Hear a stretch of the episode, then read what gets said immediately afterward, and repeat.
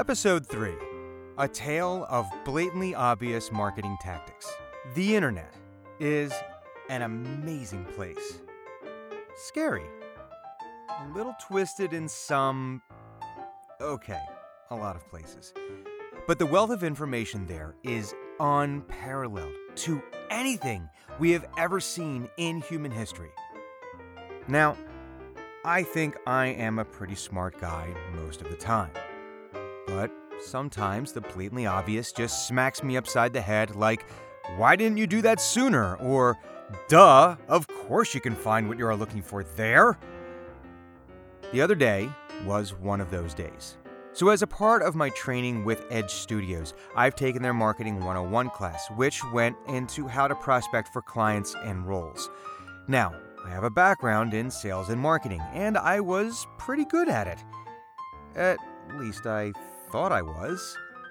The Dunning Kruger effect would say otherwise. Okay, that probably requires some explanation, so here's Monty Python's John Cleese to explain it. I think the problem with people like this is that they are so stupid that they have no idea how stupid they are.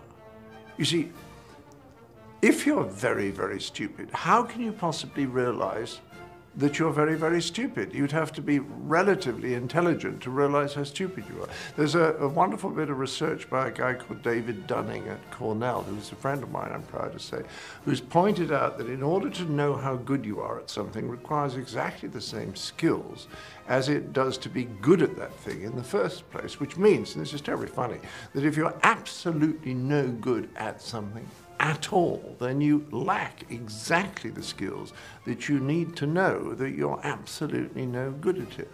And this explains not just Hollywood, but almost the entirety of Fox News.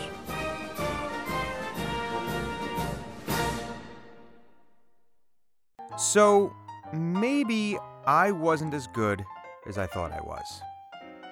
More on that in another post. Anyway, I do know how to sell and how to prospect. And one of the tips from the class was to find casting directors and reach out to them and follow them on Twitter and other social media sites. Well, on this fateful morning, I started this process as many do with a Google search. And that got me the world. It was just too much. Each site that came up had within it hundreds of casting directors listed. And that was even if the site had the information I needed. There were plenty that were crap. Such as the internet. It was, to say the least, overwhelming. Being the smart guy that I was, I decided to change tactics. I moved on to LinkedIn and searched for people with casting director in their job title. This still got me a lot of results, pages upon pages upon pages, but at least now I had names, and when you click on their contact info in LinkedIn, it gives you a website, if they have one, and their Twitter handle, if they're on that platform. I started to fall down that hole and stopped myself at harvesting information only from the first page. I'll make it a weekly thing to get more information rather than try to get it all at once. I have time.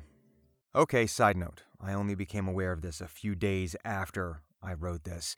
If you don't have LinkedIn Premium, which I don't, LinkedIn puts a limit on those searches, and after a certain point, it will only return the top three results. So there is definitely a drawback to this tactic. Now, this is where I got to the mind blowing part. Listen, I know this might not be mind blowing for you, and that's fine. It was mind blowing for me. And as this is a blog about the journey I'm on, warts and all, I feel no shame in admitting when I was blindsided by the blatantly obvious. When you are looking at someone's Twitter profile, Twitter makes recommendations for other similar people to follow. And when I looked up casting directors, lo and behold, Twitter recommended other casting directors and casting agencies. I don't know why I didn't think of this before. I've used the feature I'm active on Twitter, and I'm not new to social. I used to teach social media marketing to small business owners. I founded the Social Media Stars Awards in Philadelphia. But for some odd reason beyond my comprehension, this simple thing, this basic feature of one of the most popular social sites in the freaking world, didn't occur to me to use. Well, the key is to learn, right? So, what am I going to do with this? First, I'm going to stalk. I mean, follow these casting directors and agencies on Twitter. That's the easy part. Then I'm going to set up a list for myself on Twitter for all these directors. I'll post a demo video of how to do this later for the folks who would like to know how to do this. This will make it easier to do the next step, which is interacting and listening. Rather than scroll through my entire feed, I can take a few minutes each day and look just at the casting directors using my list. If I see something interesting that they post, I can interact. This way, they can see me for a little while before I eventually reach out to them with my demos. And because it will be several months from now before I will have my professional demos, I can take my time and hopefully start to build a relationship with them. That way, it's not just me coming out of the woodworking asking them for something. It's making them people first, which too often gets lost in the sales process. We're too quick to ask people what they can do for us. Give me a job. Give me likes on social. Give me attention. Give me, give me, give me. This isn't to say that you should be shy about asking for the sale, but we absolutely need to build value first. So I'm going to take the time to put them first, to see what I can do for them how can I help them achieve their goals?